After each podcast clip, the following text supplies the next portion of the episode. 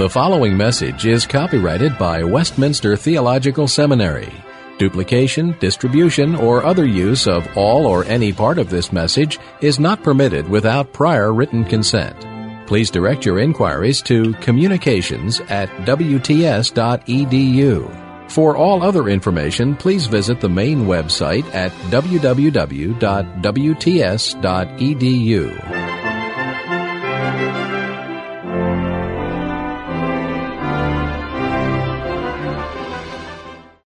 This afternoon, I want to devote most of the time to the question of the authorship of Daniel, as I think that is perhaps more of a disputed question at present than the authorship of the Psalms. It has been traditionally held that many of the Psalms were written by David, the king of Israel. The reason for this is found in the heading of the Psalms, in the fact that the New Testament expressly attributes certain Psalms to David, and also in the fact that uh, David seems to have been the man most gifted and most prepared to write the Psalms at that time. David was a man of deep devotion despite his sinfulness. David loved the Lord. David was a musician. He was a poet. He was a man of deep religious feeling. David was a man of wide experience. He was a leader of the people and it would seem that at that time no one was as well qualified as he to write the Psalms. We have always regarded the Psalms as divinely inspired, as the Word of God, as not merely the thoughts of man's hearts, but rather as the divine mirror of the human heart, and that the psalmists wrote under the inspiration of God's Spirit. It is sometimes said that the Psalms were simply man's response to God's revelation, but that is not quite the story. For the thoughts that are found in some of the Psalms, such as Psalm 139, are thoughts that do not arise spontaneously in the heart of man apart from revelation. And so the church has always looked upon the Psalms as having been given by revelation from God and of course as inspired. So that has been the traditional picture with respect to the book of Psalms. Now, for a time, the liberal criticism denied the Davidic authorship of the Psalms. It maintained that David was nothing more than a rude warrior chieftain who would never have been able to have written these Psalms. And in a certain sense, you may say that David's sin has been causing the enemies of the Lord to blaspheme even at this point. But that view now seems no longer to be held. Again, it has been archaeology that has brought about a shift of opinion. There are Babylonian psalms and passages of wisdom literature, so called, and the result has been a tendency to date the psalms earlier and earlier. What seems to be the viewpoint now is that the psalms arose early in the worship of Israel, in the cult as it is generally stated, and that our task is to classify these psalms to see what kind of a psalm they are. Now that is not a particularly edifying task for the simple reason that men don't always come up with the same answer and there's just not inf- enough information given to do that in the way that modern scholarship sometimes demands. I still think that our greatest uh, uh, value from the study of the Psalms comes from a study of the content of the Psalm, not so much from the study of its form, but from its very content. And the study of the content shows that the Psalms are speaking to our hearts. We find ourselves mirrored in the Psalms, and the cries of the psalmist are the same cries that arise in our own hearts.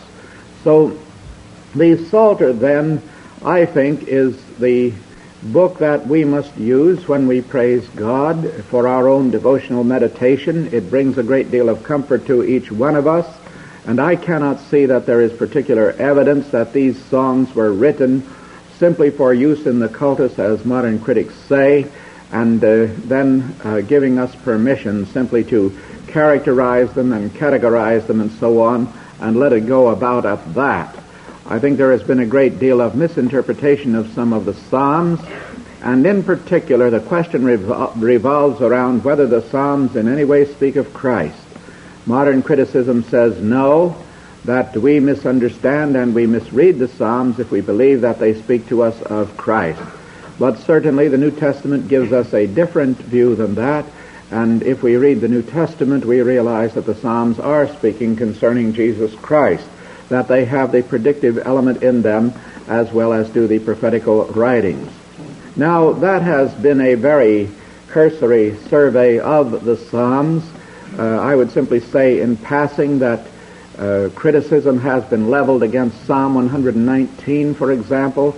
It has been labeled as late because of the great acrostic that it contains, but now uh, typical uh, similar psalms have been found from Babylonia, coming from an earlier date, and consequently there is no longer the, the desire to date the psalms as late as was once the case. I'm not going to say much on this subject. I want to devote myself mainly to the book of Daniel.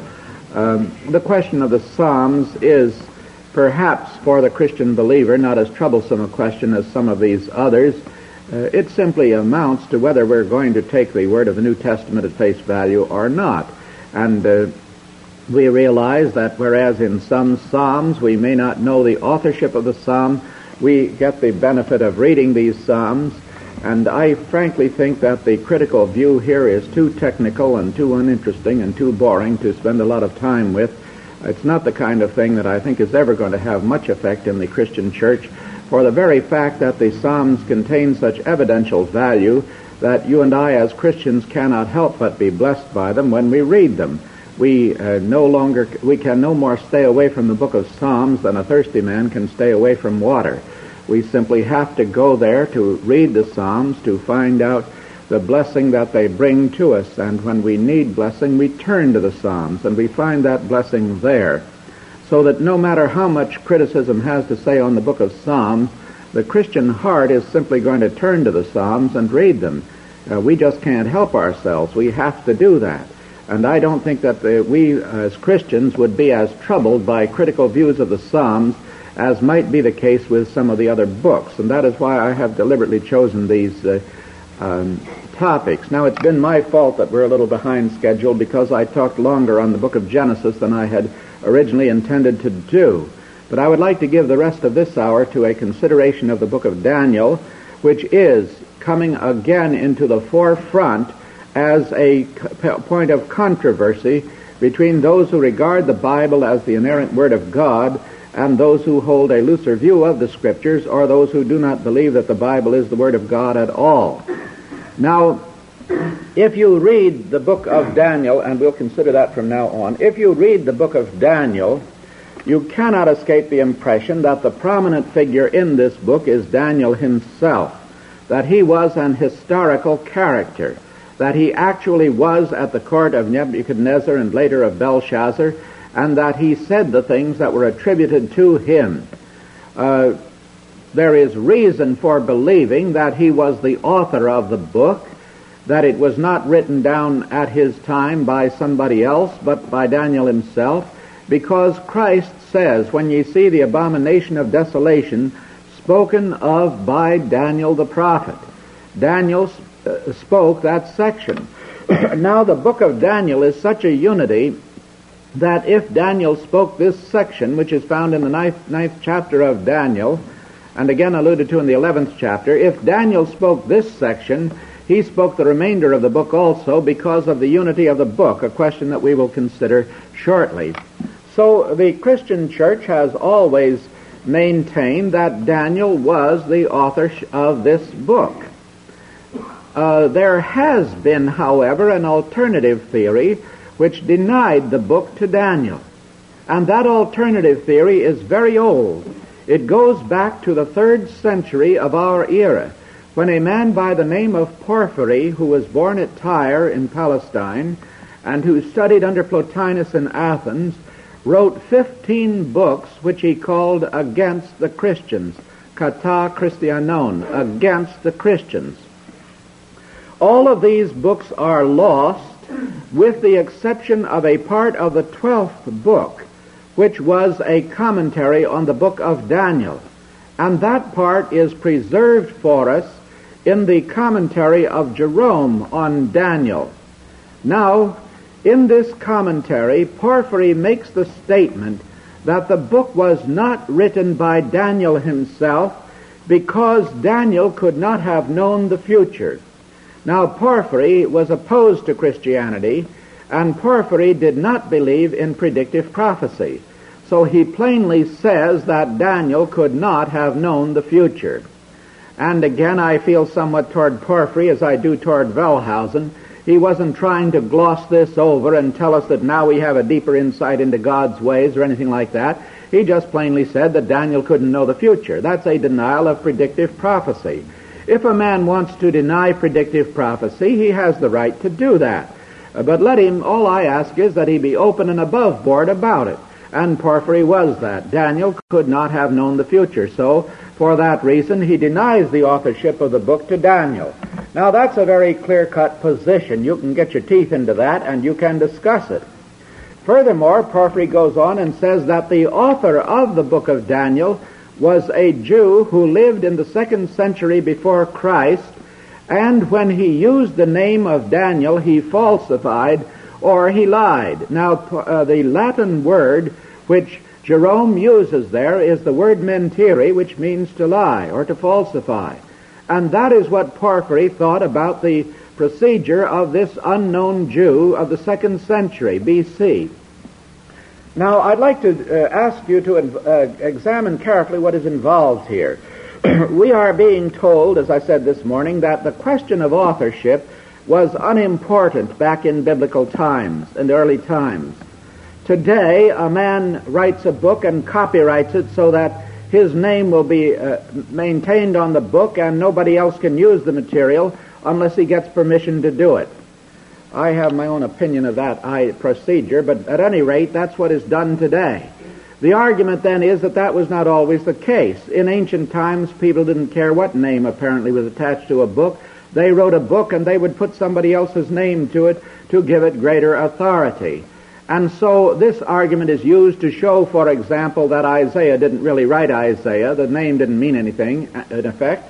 And uh, Daniel didn't write Daniel, and it didn't really matter whose name was attached to the book.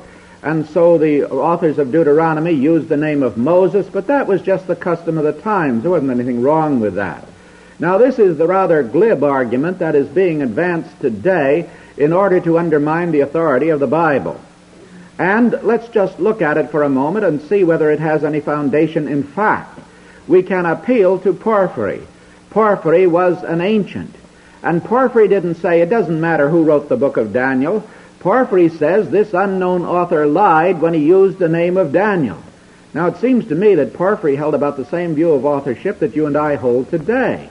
Porphyry thought that if this man had written the book of Daniel, he should not have been, have used Daniel's name. That was simply not telling the truth. And that I think is a strong refutation of this idea that authorship didn't mean anything back in times of antiquity.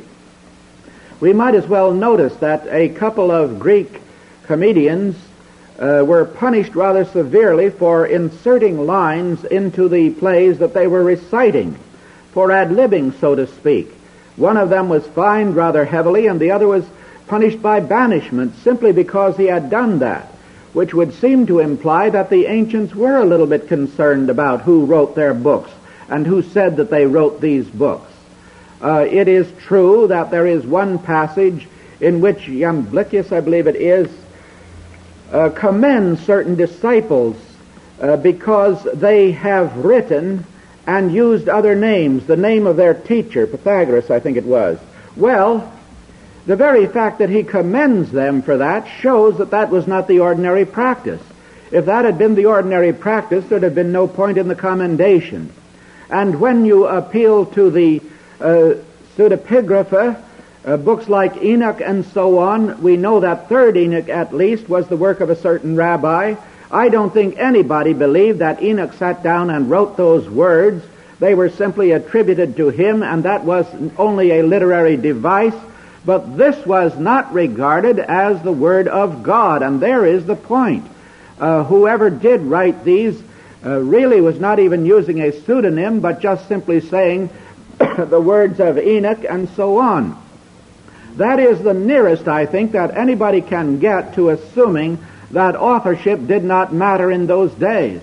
Paul, you remember, says, Ye see how large letters I have written to you with mine own hand. Paul was concerned about that. And Paul put his name on all of his epistles. It seems to me that we are on very thin ground when we say that authorship didn't matter in ancient times and that there was no falsification if a man used another man's name in writing a book. After all, a thing is wrong in itself. And if it's wrong to do that today, it was always wrong to do it. Now, it's not wrong to use a pseudonym if you write a novel and you, uh, as I think George Eliot did, you use a pseudonym. That doesn't really matter because you're not deceiving anybody by doing that. You're writing to entertain. It's harmless entertainment. Nobody is deceived by it. But if you write a book and call it the Word of God, a book that has religious authority, and then you use another name in order to gain authority, that's an entirely different matter, and that is dishonest. And if some unknown Jew of the second century had used the name of Daniel to gain authority for his book, then irrespective of what people thought at the time, he did a dishonest thing. Porphyry is right. He lied. He did a dishonest thing. And that is the fundamental weakness in the critical view of the book of Daniel. And I do not see how anybody can get around that. The critical view of Daniel posits a falsehood at its very basis. And I think we have to remember that if this critical view is right, then when Jesus Christ said, when ye see the abomination of desolation spoken of by Daniel the prophet, then he was in error. And that is the implication. We cannot escape that. And that is why this question is of significance and importance. Well, the view has gained ground since the time of Porphyry. It has been enlarged upon that the book of Daniel came from the second century before Christ. And it was written for a specific purpose. At that time, you remember that the Grecian Empire had uh, divided after the death of Alexander the Great. For a time it passed to his sons and then was divided among his four generals.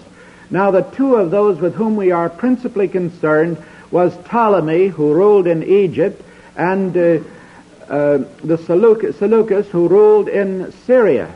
The dynasty in Syria was known as the Seleucid dynasty, and the dynasty in Egypt as the Ptolemaic dynasty. And there were wars between them right along. The 11th chapter of Daniel is a picture of some of those wars. Now, one of these Seleucid rulers, a usurper, was known as Antiochus Epiphanes. Uh, that is the way he spoke of himself. Epiphanes means the illustrious one. People called him Antiochus Epimanes, which means Antiochus the madman, and that was, I think, a rather better description. But Antiochus Epiphanes was a type of Antichrist, according to the book of, of Daniel. He came on the Sabbath day into the temple in Jerusalem and profaned it. And from then on he sought to compel the Jews to abandon their practices and to live in a Greek manner of life. This was one of the blackest days in the history of God's people. And it is because the 11th chapter of Daniel is so accurate in its presentation of these matters that men say it must have been written by a contemporary. But there are certain questions that arise if you say that. For one thing, the 11th chapter of Daniel concludes in a way that seems very strange if you're applying everything to Antiochus. Now the answer, I think, is that the 11th chapter of Daniel goes far beyond the time of Antiochus and speaks of the Antichrist. But there is a strong objection to saying that this was written by a contemporary, and that is this. The whole chapter is written in the future. It describes all these events as though they had not yet occurred, but as though they were going to occur in the future. Consequently, if a contemporary has written all of this material, he has done it in such a way as to make it appear that these things are going to take place in the distant future. In other words, he has deceived. He has given the impression that these are not contemporary events, but are future events. And that is the strong argument against saying that this was written by a contemporary. Now, one answer is this. What you say is very true, but we will simply cut this chapter out of the book of Daniel. We will be willing to grant all the rest of Daniel to Daniel, but this particular section, even though it, it relates things from the standpoint of the future, is so accurate, so in accordance with the fact that we're going to cut it out of the book of Daniel and say that it must have been written by a contemporary or near contemporary and then was inserted in the book of Daniel later on. Well, now I think that is rather a desperate expedient. You know, whenever people give an explanation of biblical phenomena, which is not the explanation that the Bible itself gives, you very often notice a tone of desperation in it, and I rather suspect that that's what's here. The, you still, still don't escape the difficulty by doing that. This still is written as though it were recording future events. The moral difficulty is still present. But then there's another difficulty, and that is that the 11th chapter is such an integral part of the book of Daniel and fits in so well, the style and everything being the same, that uh, you just can't cut it out. And there is no manuscript evidence of any kind that shows that this chapter was inserted at a later time. That, I say, is a rather desperate attempt to get away from a difficulty, and I don't think it really does get away from the difficulty. In my opinion, it simply gets us into more serious difficulties. And that is usually the way with these attempts to explain the Bible on some basis other than the biblical basis itself. And so there you have it, you see. The book of Daniel is said to have been written at the time when Antiochus Epiphanes was upon the throne. Now Antiochus, as I said, persecuted the Jews. And the situation became so bad that, as you know, later on, under Judas Maccabeus, there was an uprising. Now the critical view is that at this time the book of Daniel was written, and its purpose was to stir the Jews up in political revolt against the Seleucid rulers. Here was Daniel, so the book said, a man that was heroic at the court of Nebuchadnezzar, and we should imitate him. Nebuchadnezzar is really Antiochus Epiphanes, and Daniel revolts against him. And so this was used, you see, as an argument to get the Jews to revolt at that time. this is said to be the purpose for the book of the book of Daniel. This, I think, is the critical view, or has been generally, the generally accepted critical view, that the book is the product of the second century before Christ, and that its purpose was to inspire the Jews so that they would revolt against the Greeks as Daniel supposedly has done. Now, there are a few objections to all of that. For one thing, I can't see why they ever appealed to Daniel. There is one thing about Daniel that we need to remember, and that is this. He was not a political rebel. Daniel was not advocating the overthrow of Nebuchadnezzar. That isn't what he did at all. Daniel didn't say, You're a bad king, Nebuchadnezzar, and we're going to try to get a different king on the throne. That was not Daniel's function. Daniel was determined to show that the God of the Israelites was the true God and the gods of the Babylonians were idols. That was what Daniel was doing. Daniel was engaged in a religious struggle. And I think he sets an example for every minister of Christ, too. We make a mistake when we think that a political struggle is the same thing as preaching the gospel. I think we're used of God a great deal more when we stay to the, uh, preaching the gospel and don't give all of our lives to political activity. I'm not saying that individual Christians shouldn't give their time to political activity. They should. But there's a very great temptation for ministers that they mistake political activity for preaching the gospel. And Daniel didn't do that. So I would ask, why appeal to Daniel? If you want to overthrow the Grecian government, why appeal to Daniel? He didn't advocate overthrow of anything. You see, there's a sort of a fundamental fallacy in this whole critical argument. If they wanted to use Daniel, he was a rather poor figure because that wasn't what Daniel was concerned about. Daniel was concerned about being faithful to God. And it's an entirely different thing. Something else has been a little bit embarrassing for this critical view, and that is the discovery of the Dead Sea Scrolls. Now they have found fragments of the book of Daniel. And as you know, the book of Daniel is written in two languages, Hebrew and Aramaic. And in chapter 2 verse 4 there is a break. They answered the king, and then the word Aramith occurs, which probably means that the following is in Aramaic, rather than that they answered him in Aramaic. And from that point on to the conclusion of the seventh chapter, the whole book is written in the Aramaic language. Now these fragments of Daniel contain the passage in chapter 2 where the switch is made from Hebrew to Aramaic. And the fragments come from the early second, from the late second century before Christ, I understand.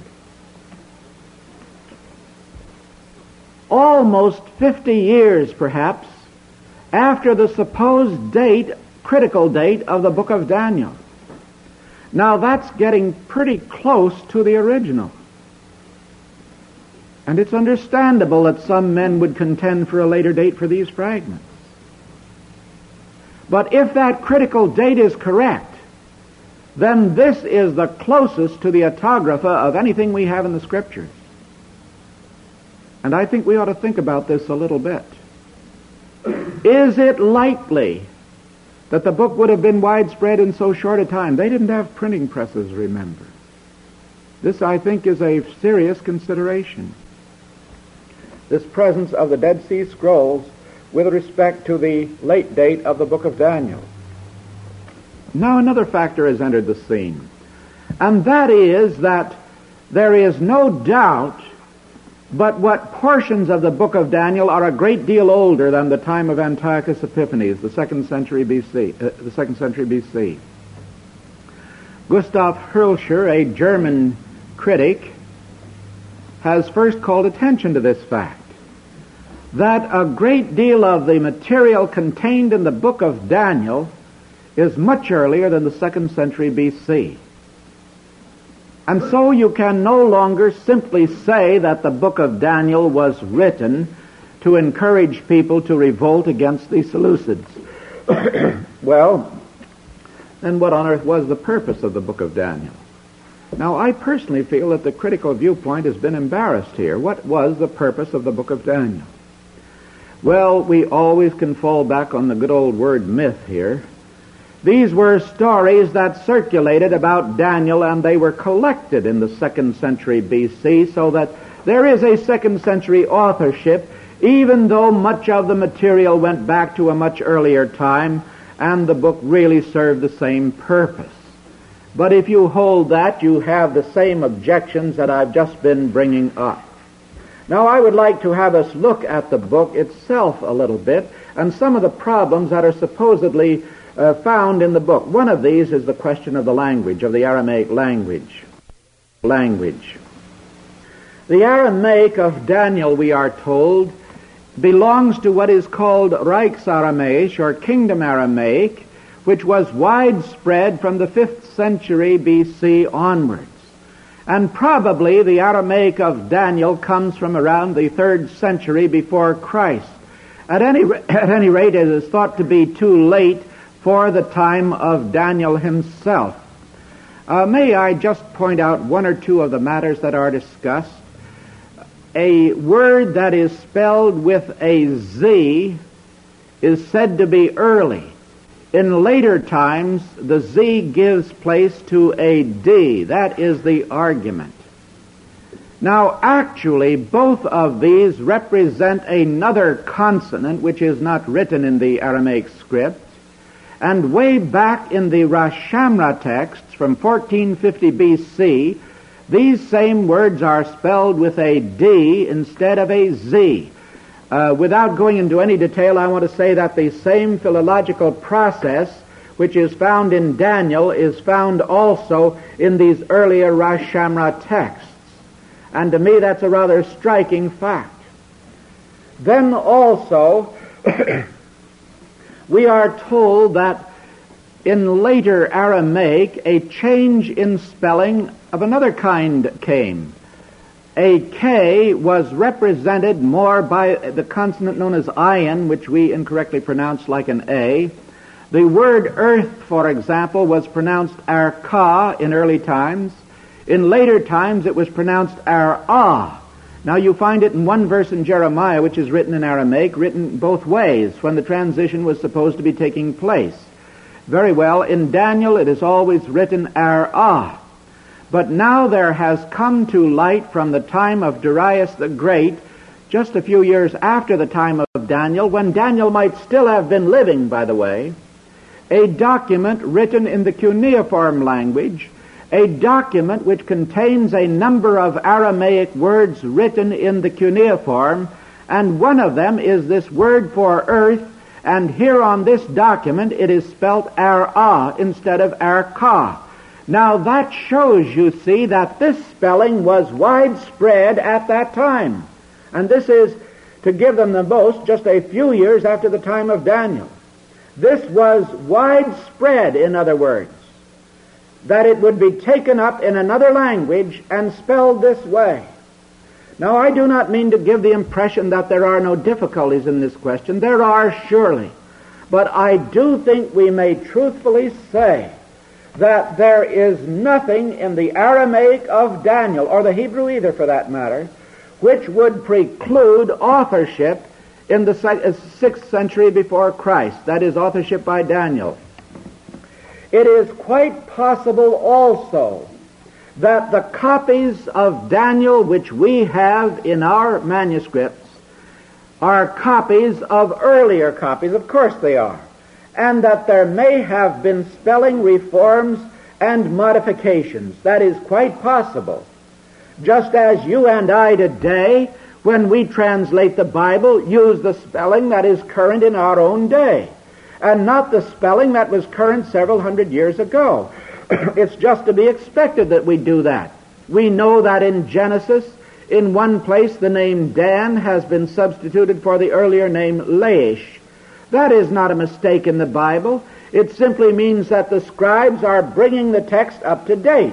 And quite possibly they have done this with the Aramaic of Daniel. At any rate, I firmly believe that there is no reason why the Aramaic found in the book of Daniel, as it is, could not have been written by Daniel himself.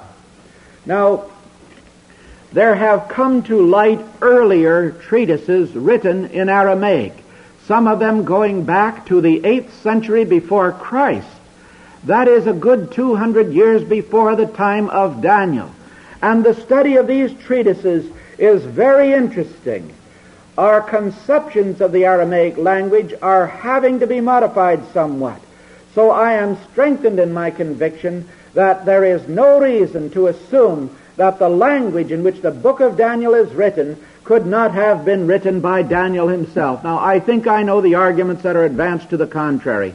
I think I've worked through all of this material, and I believe we can say that in all truthfulness.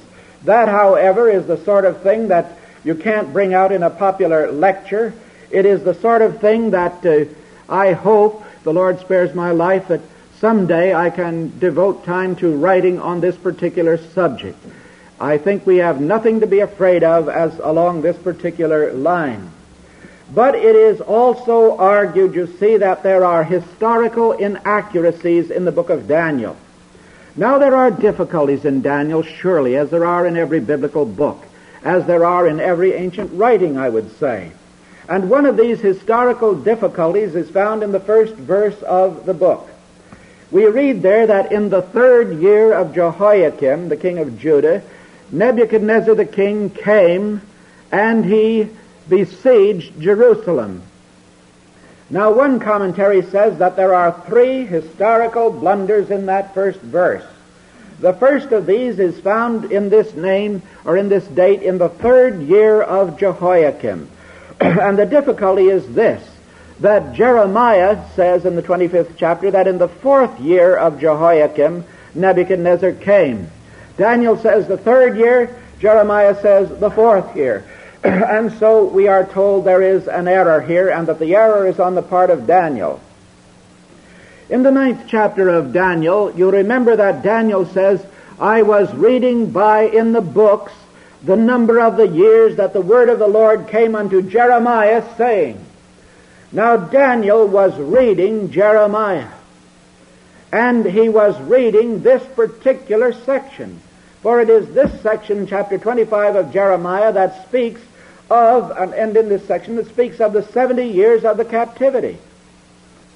The captivity was now about at an end. The 70 years had passed, and Daniel desired to know from Jeremiah what God would do next. He was studying Jeremiah. Now, if the author was studying Jeremiah, he would have read this statement that Nebuchadnezzar came in the fourth year of Jehoiakim. Why then did he say the third year of Jehoiakim?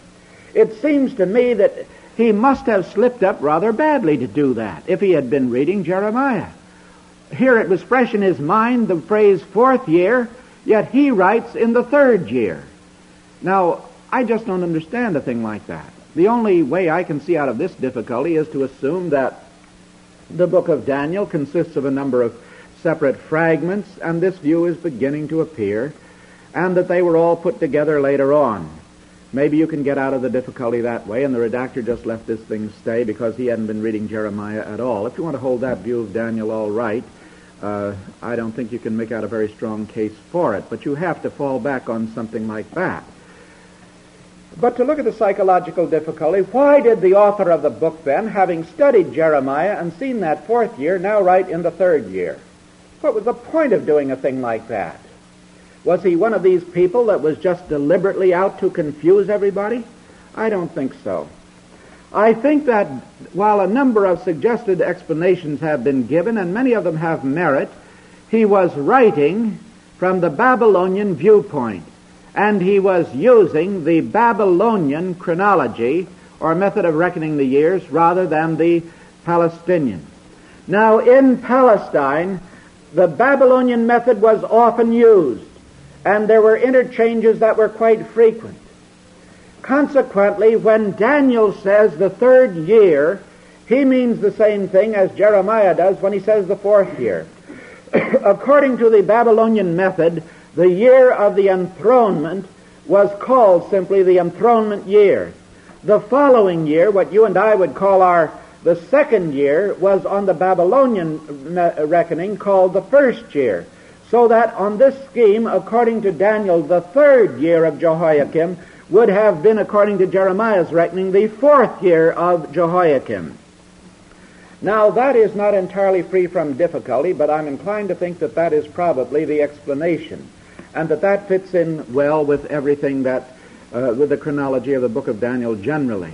At least that answers the difficulty as much as anything does, and if we can say that much, and I'm very happy to see that Professor Wiseman of the University of London has come out with an article on this subject just recently in defense of this particular interpretation.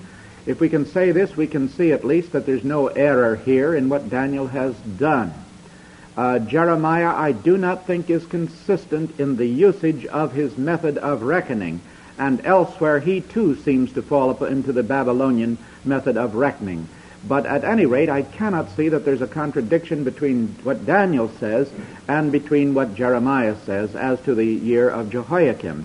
Then the second supposed error in this verse is that Nebuchadnezzar is called the king, and that actually he was only the crown prince at this time and became king a little later. We know from Josephus and uh, now I think we can say even from the Babel- Chronicles of the Babylonian Kings, we know more about these incursions of Nebuchadnezzar. It would seem that Nebuchadnezzar had left the Battle of Carchemish to come down to Jerusalem and was hurriedly called home because of the death of his father, and he became the king. But has Daniel really made an error here? Is not this title used proleptically? Uh, we do that all the time. You and I say Abraham left Mesopotamia. Well, he didn't do that at all. It wasn't called Mesopotamia in his day, was it?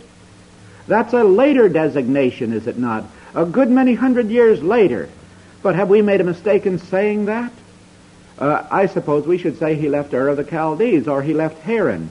He left the land that we now know as Mesopotamia. Or we say in the childhood of some great political figure, and we name him by his name. That doesn't mean we've made a mistake, does it? We use titles proleptically all the time. Why may not Daniel do that if he wants to? Suppose Daniel had done what some of these people want him to do, and he'd said in the third year of Jehoiakim, Nebuchadnezzar, who then was not king, but only the crown prince, but who was to become king a year later when his father died, and he went back to uh, Mesopotamia. Suppose he'd written that way. That might have satisfied some ca- uh, people who want like PhD theses and so on and want that sort of thing in them, but that's not biblical writing. And I don't think it would have done much good if he'd written that way. And we don't need all that. This is simply proleptic. Now the third charge is that it is stated that he captured Jerusalem, whereas Jerusalem did not fall until later, until a few years later in the next century. But that isn't actually stated in this passage at all. These chronicles of the Chaldean kings show that the kings did make a number of incursions to the west. And quite possibly, I don't, in fact, I would say there's no question about it, that Nebuchadnezzar was able to take Jehoiakim with him and some of the others, and then later Jehoiakim came, Jehoiakim came back. I cannot see that anyone has demonstrated that any of the statements that are made there are not in accordance with the fact. The fact later on that there is mention of the Chaldees is said to be an error because they were not spoken of that way in the 6th century before Christ. But it would seem that Herodotus uh, refers to them that way in the following century. And if Daniel wrote his book at the close of the Babylonian period and after the Persians had taken over, that would explain a great many of the Persian customs that are mentioned in the book.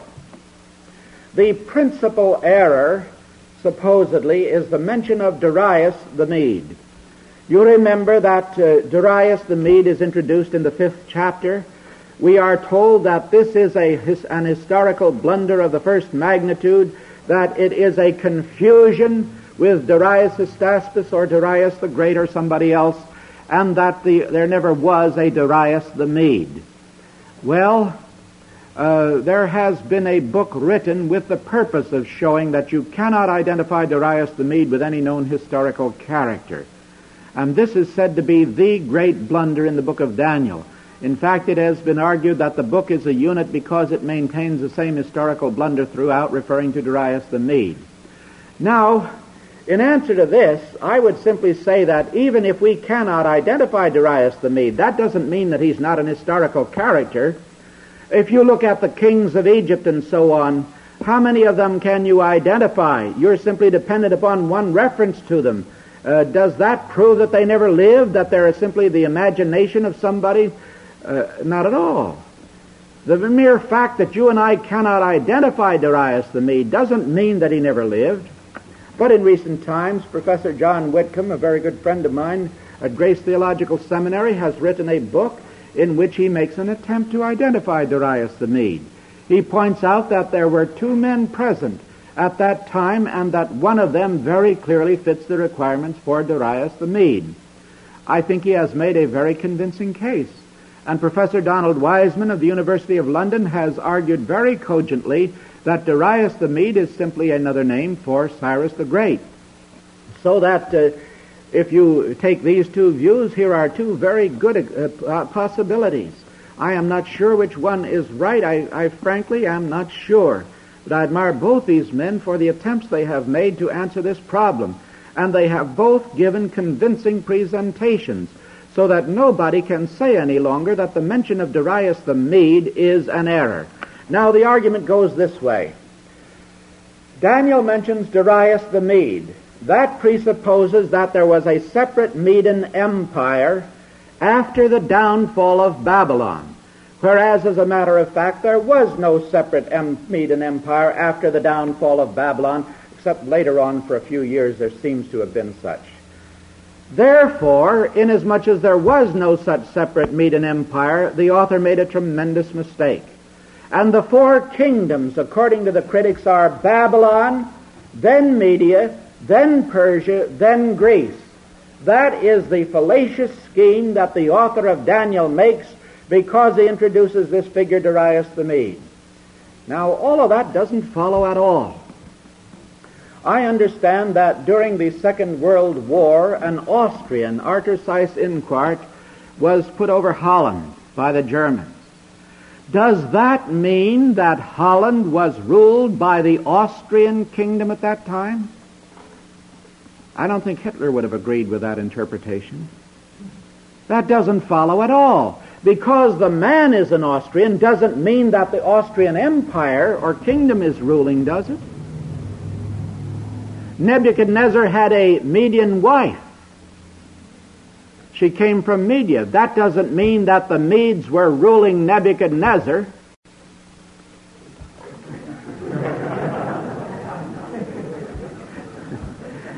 I wasn't sure that had come or not.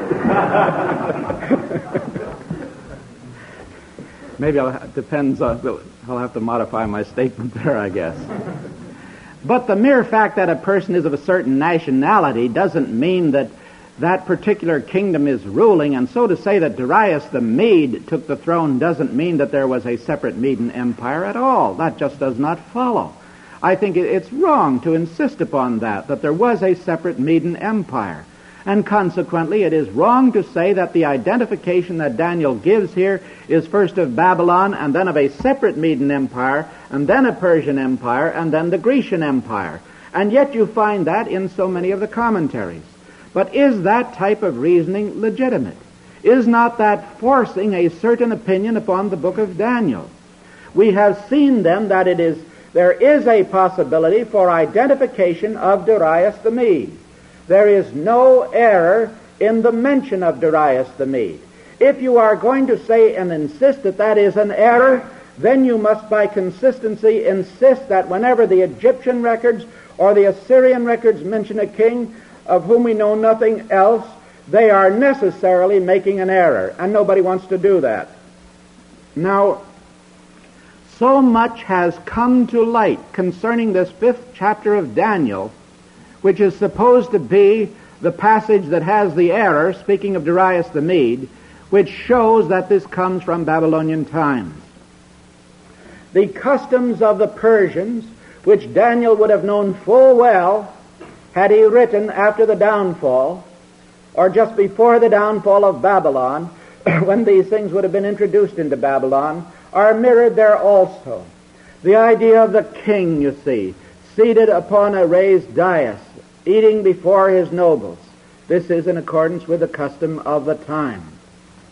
But the fact that Daniel is said to be made the third ruler in the kingdom, this is a rather interesting touch, and I don't see how anybody could have guessed at a thing like this. Because actually Belshazzar was not the first ruler in the kingdom. The first ruler was Nabonidus, and he relinquished all kingly duties to Belshazzar except the celebration of the New Year's festival.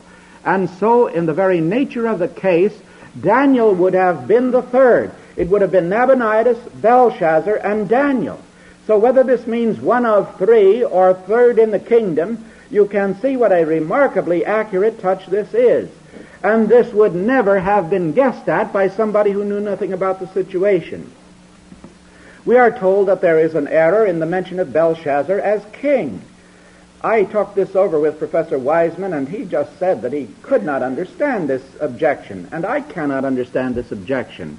We know from the documents that the title king was used in a number of different senses, that there were kings over cities, kings over states, and there was the great king who ruled over a number of lesser kings. Now the actual situation was, according to the contract tablets, that Nabonidus had entrusted the kingship, Sharutam, to Belshazzar. Belshazzar, therefore, is addressed as Sharu, king, or not on the Babylonian tablets, but could be legitimately addressed that way. On the Babylonian tablets, he is called Marshari, son of the king. But we would expect the Hebrews to refer to him as the king because he was on the throne, he was performing kingly functions, he was the man with whom they had to do. How can you say that that is an error in the book of Daniel?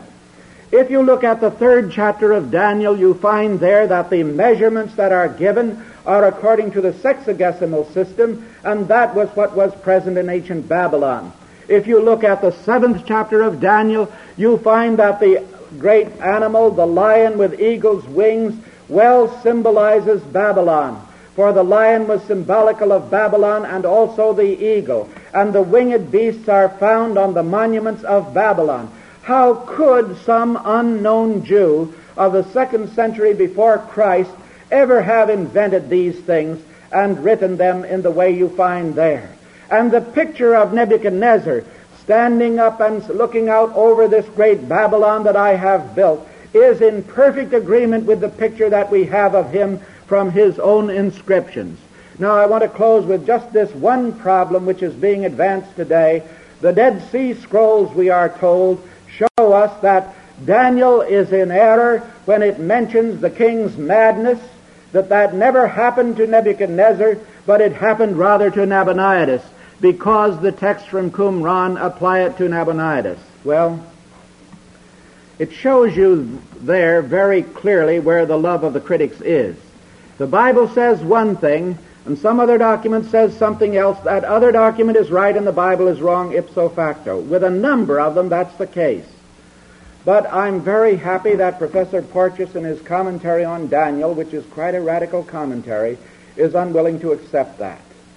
It is just as possible that these Qumran documents have confused a tradition and applied it to Nabonidus.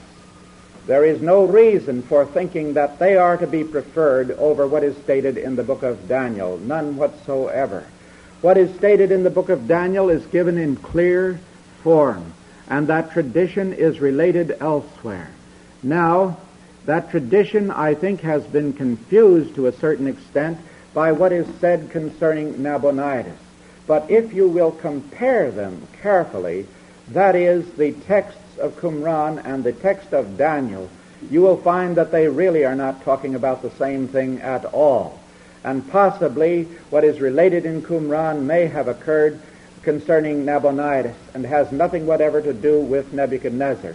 But I just say this in case any of you have been troubled by this latest assault on Daniel, that the madness referred to is not the madness of Nebuchadnezzar, but the madness of Nabonidus.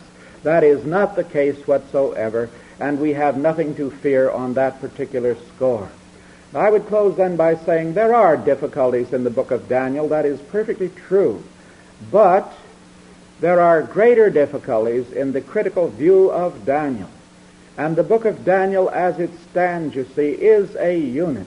It's when you examine its contents, and when you notice the way in which it points us forward to Christ, and to the triumph of God's kingdom over the kingdoms of this world, that you realize that we are not here dealing with something that originated in the manner that the critics say that it originated, but we are dealing rather with the revealed Word of God. Thank you.